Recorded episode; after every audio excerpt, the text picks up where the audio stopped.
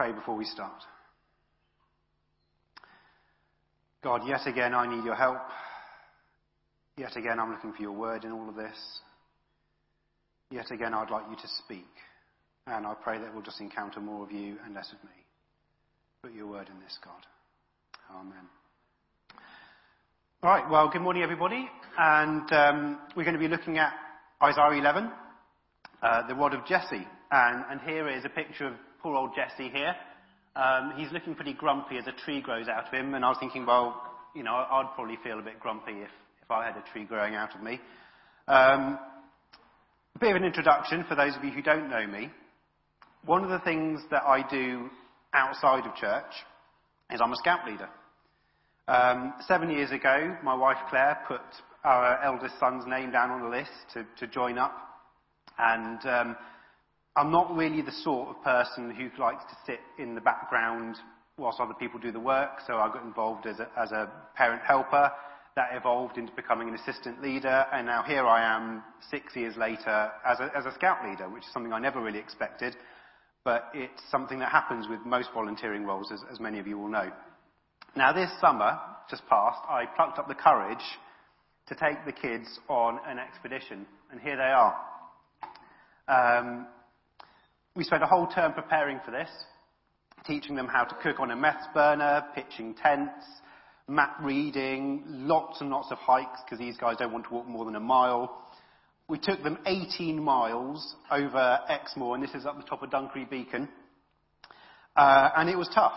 I have to say, it was a, a tough expedition. It was 30 degrees C. It was the hottest day of the year, uh, and a lot of hills. It, there was no flat ground at all. Um, and there were points when the kids were really ready to give up. Um, some of them had, couldn't carry their rucksacks any further. The leaders ended up carrying double rucksacks, one on the front, one on the back, up hills. It was, it was tough going. And um, we were against the clock to try and get to the campsite before the tea room next door closed, which I'd arranged to stay open and all this sort of thing.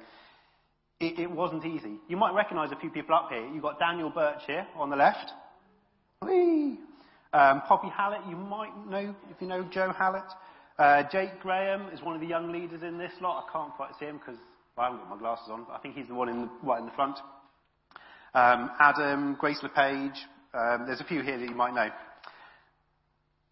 On the top of this hill, we caught a glimpse of our campsite in the distance, in the far, far distance. And part of me kind of think, yes, you can see it. And part of me was like, oh, there's a, there's a long way to go. And it's hot. Sometimes my faith feels like that expedition. It's a slog. It's, I can't really pretend that it's anything else other than a long, long journey. It's not a quick walk. It's not a little walk down the canal on the nice flat. It is a slog. And if I had to draw like a, a kind of a line of ups and downs, it would be very up and down. It's not a plain, I don't think that my faith has ever been a, a plain sailing walk along the canal. It's always been a bit of a slog. Sometimes you're going up, slogging up a hill carrying a heavy load. Sometimes you're in the shade in the valleys and everything's going great. But it's not been a particularly easy walk. One of the verses that's helped me over the years is in Psalm 42 which talks about remembering the good times. You know, even when times are bad, you look back and you think, yeah, there has been good times when I've led the, led the throng to the throne of God. But sometimes you have to think, yeah, okay, it has been tough, but you just keep going. Because what alternative have you got? You're just going to give up? Are you going to, you know, on the top of Dunkery Beacon, you're just going to go, well, that's it, I've had enough now, I'm out of here. You know, it's not going to work. You have to keep going. You have to keep going. One of the things that I hang on to, one of those, you know, as I remember, has been prophecy. And in particular, there have been moments when I think that had to be God. You know, there, there's no, you know, there's no, not, not just a nice feeling, not just a, a clever argument, not just a kind of bit of a wobble that made me think, oh yeah, maybe there's a God. Something absolutely concrete. Absolutely, there has to be a God. There is no choice. I have to believe in him. And absolutely no choices. And the things that has made that for me has been prophecy. God exists. And prophecy has proved that to me, that God exists whether I like it or not. I have no choice. I have to follow him because he exists. And that's what prophecy brings us. It brings us a hope for the future because God's word is good. And if he brings a prophecy, usually it's something that good's going to happen. Not all the time, but usually God's word is good, that something good will happen. And no matter how glorious a mountaintop you might be on, or how deep a valley of despair, God still has a plan for us, and it's to keep going in this race. One of the prophecies I had in this church a while back, which wasn't quite so happy, was a picture of a tree that had been blasted to pieces, and it was a stump, a ruined stump. It was a pathetic excuse for a tree. No one would look at this and think, oh, that's a nice tree. It was ruined. It was broken. It was limbless. It was a pathetic shell of a former glorious tree. It wasn't like the tree bearing fruit in Psalm 1. It was just shredded. And the word I had from God was that this tree would still bear fruit. Somehow, against all odds, this ruined, annihilated tree would still go to leaf again and would somehow bear fruit. And that's the same word that God is giving to Israel at the moment in, in Isaiah 11. A shoot will come from the stump of Jesse, and his roots a branch, and from his roots a branch will bear fruit. So here we have this different translations, a rod or a branch of Jesse. And it's a prophecy of the coming Messiah. There is a hope coming, and a shoot will bear fruit from this ruined stump of a tree. I find this picture of a, of a ruined stump quite poetic. Because when I look at a tree stump, you know, you might look at a tree stump in your, say, in your garden, or a tree stump in your garden, you might think, oh, I remember when there was a tree there. I remember the good times. I remember sitting in the shade of this tree. I remember the kids climbing in this tree. And now what we've got is a tree stump. Just uh, an annoying reminder, something you trip over, something you look at and you think, and it's dead. It, and if I have a tree stump in my garden, it's something I'd prefer not to think about. I prefer to ignore it. You know, you can't really do very much with a tree stump, can you? You know, digging it out is, is almost impossible. You can try and cut it flat, but it's still there. You can't just ignore it and hope it goes away. It is an inconvenience. And not only is it an inconvenience, but it's a reminder of something that was once good has now turned bad. Your faith might feel like that rotten tree stump. You might look back on those golden years and look at the ruin of the times you've been through. It might be that you're going through tough times right now. And you might wonder, how can I ever bear fruit again? How can I ever go back to the golden years of, you know, this beautiful tree when right now you might think, well, I, I feel more like this kind of tree. Your fruit's gone, shade's gone, no children are playing around you anymore, broken, feeling useless, you feel that no one really wants you anymore. But the prophecy that I gave and the prophecy that God gave to Isaiah was no. God is not finished with you yet.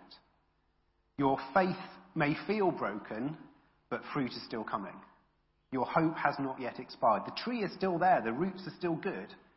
And regardless of how ruined you might feel from the outside, God is saying no there is still fruit coming. Now, in Isaiah, that ruined stump is Jesse.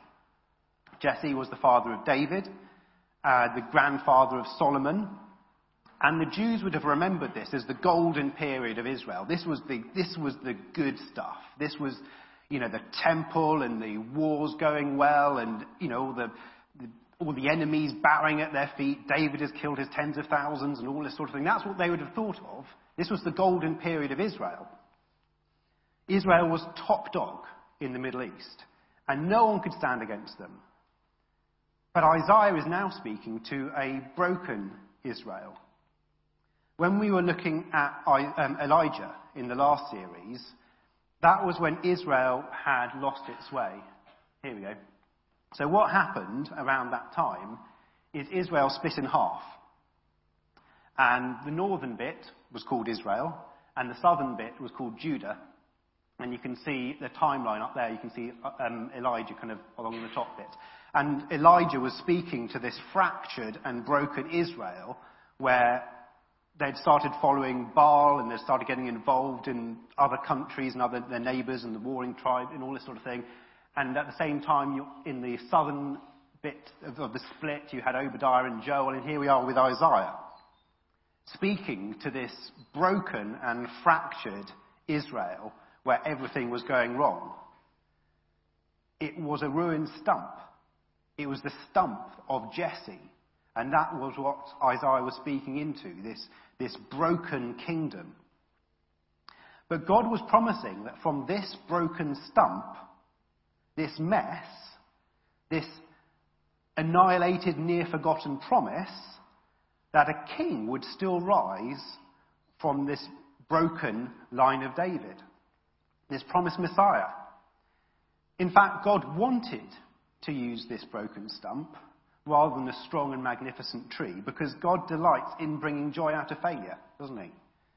He wants to demonstrate his power through our weakness. And as Isaiah says later in chapter 61, a crown of beauty instead of ashes, the oil of gladness instead of mourning, and a garment of praise instead of a spirit of despair. Because God glorifies the weak, not the strong. So, okay, great. We've got that picture in our head. But what on earth has this got to do with Jesus? Because this is the first of the, the series running up to, you know, of Advent. And this is one of the prophecies to do with Jesus. But you think, well, does, does, it doesn't really say anything. What, what has this got to do with Jesus? The first word, reason that this is to do with Jesus is to do with the Hebrew word for rod or branch, which is used repeatedly as a picture of this coming Messiah. Uh, Jeremiah 23 says, Behold, the day is coming, says the Lord, when I will raise up for David a righteous branch, and he shall reign as king and deal wisely. Zechariah 3 says, Hear now, O Joshua the high priest. You and your friends who sit before you, they are men of good omen. Behold, I will bring my servant, the branch. So this term branch is particular to messianic prophecies. He, you know, it's just the term God uses. Now, okay, so we've got this branch, therefore it's the Messiah. Now, I'm no Hebrew scholar by a, an extraordinary margin, and I'll probably butcher the pronunciation of this. But the Hebrew word for branch is Netzer. Netzer. And it is the origin of the place name Nazareth. So Nazareth and Netzer are basically the same origin of word. So here we have Jesus coming from Nazareth, Nazareth. The second reason we can link this passage with Jesus is that this Netzer Messiah will lead people even as a little child. The wolf will live with the lamb, the leopard will lie down with the goat, the calf and the lion, the yearling together, and a little child will lead them. Not just a child leading them, but a little child, a, a, essentially a baby, a ruler who was born as an authority over mankind. And this is where the rule of Jesus is fundamentally different to the rule of man. Moses was 80 when he led the Jews out of Egypt. David was 30 when he was anointed king over Israel. And apparently Solomon was about 15 when he became king of Israel. But Jesus was born a king. He was born a king. He didn't inherit his kingship from somebody else. He didn't earn it in some way or be anointed with it later. He was born a king. He was born this ruler. And not just any ruler. He was a ruler who cared for the poor and needy and would bring peace.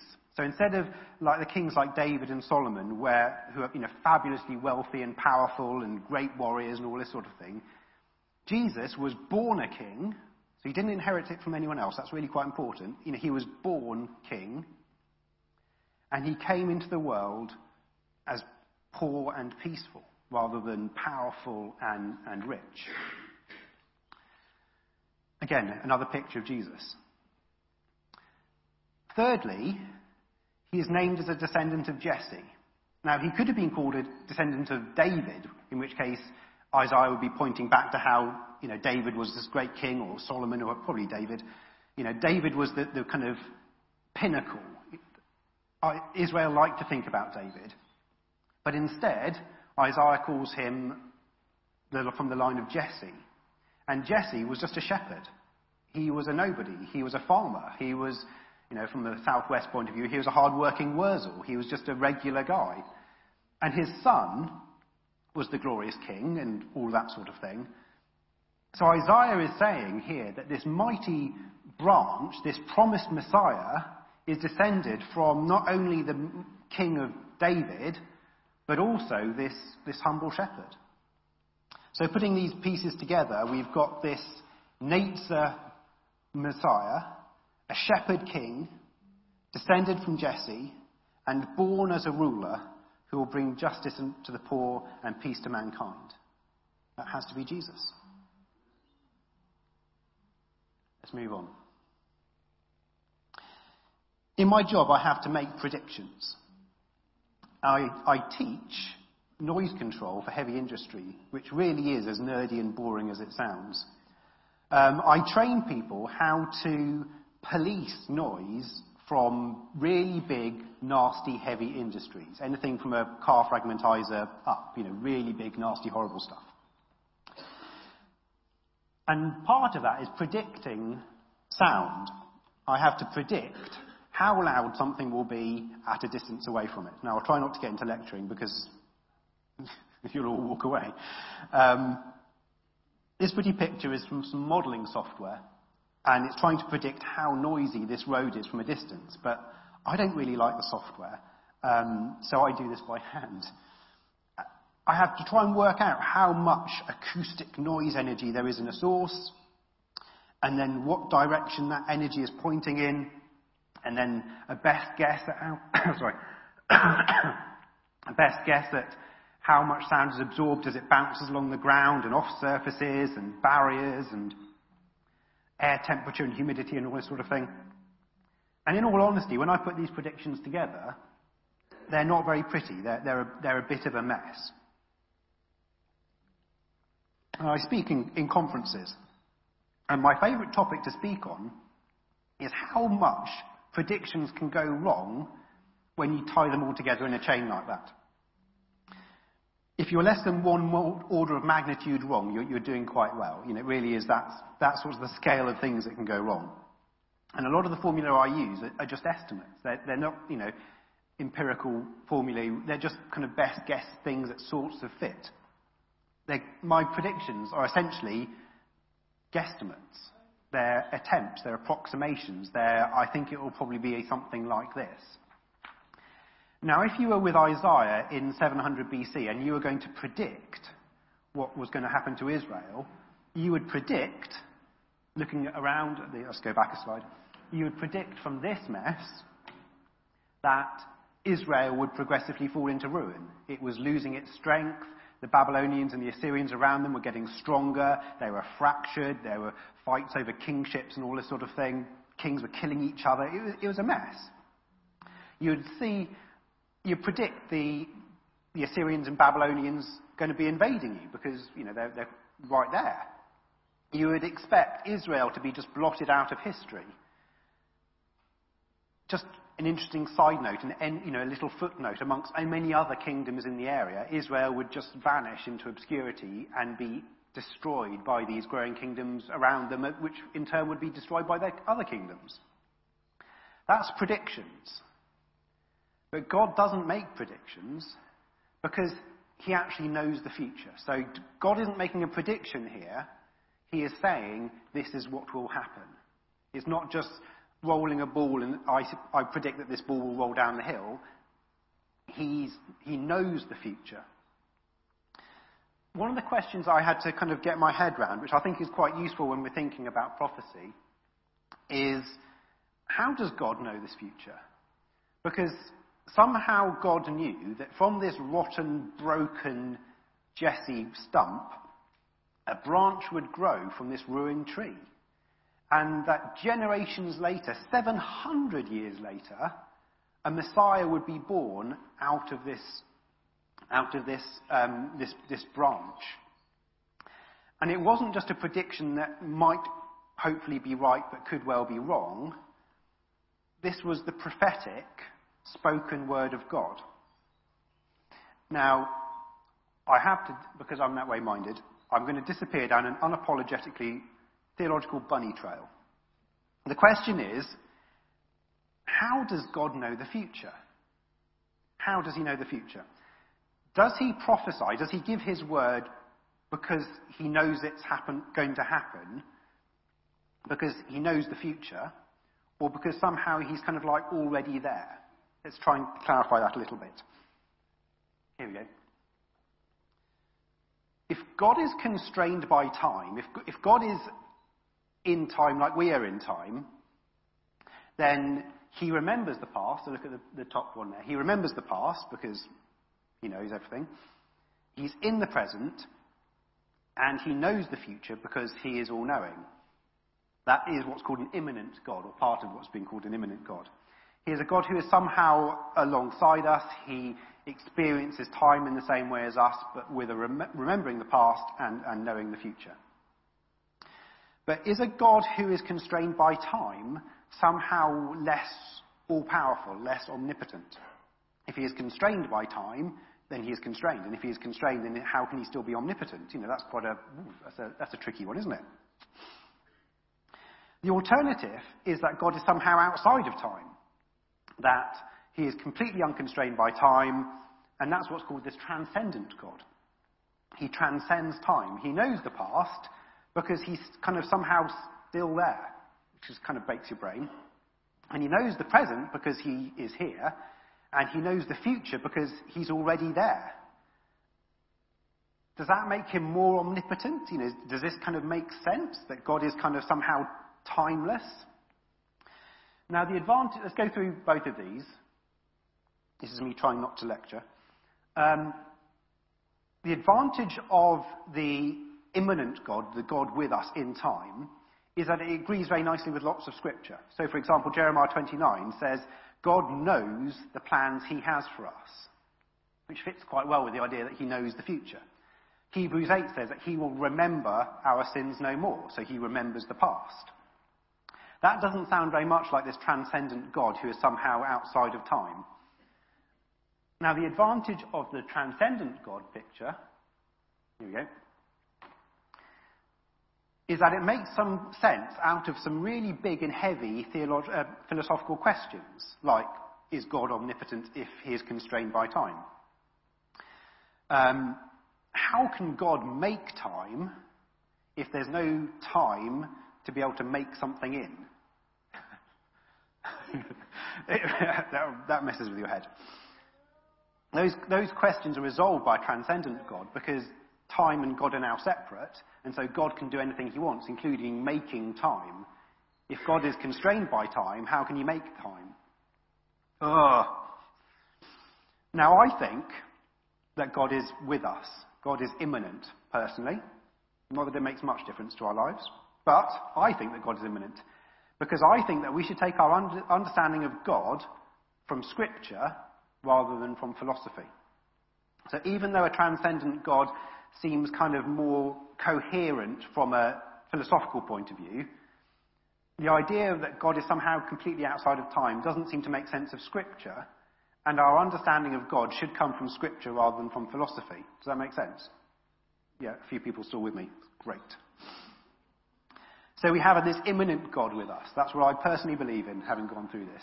A God who walked with Adam and Eve and who knows us personally. He knows every hair on our heads. He, he made man in his own image, so you'd think that God is somehow experiencing time in the same way as us.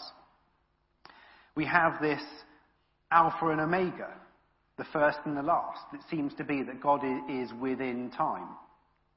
Just an, another aside, Alpha and Omega. In Greek, there are two letter O's. There is like a capital O big O, omega. It's not actually up there. I why I'm pointing that direction. Omega, big O. There is also a lowercase o, small o, called Omicron. Omicron. So there we go. Only learned that yesterday. Anyway, the next question is that I'm going to try and deal with here is what does prophecy mean to God? So we know how he knows the future. I, you know, knows it because he's all knowing. He's not outside of time. But the next question is, well, what does it mean to God from his point of view? We know that God's word is truth. We probably all know that from Genesis. Genesis said, in Genesis 1, God said, let there be light, and there was light. But what does that actually mean? It's my last slide. What it means is that when God said, let there be light, he then didn't go around creating light. Light came into existence because God said, let there be light, and God's word is truth. And so when God says there's light, there is light. Because God's word is truth. He doesn't then go around creating light. The world kind of like realigns itself around God's word because God's word is truth. It, it kind of like has no choice. Because God's word is truth, if God says there is light, then there is light. Because God's word is truth. So when God spoke the planets and stars into being, he then didn't go around making the stars and the planets. He literally just spoke them into existence through his truth.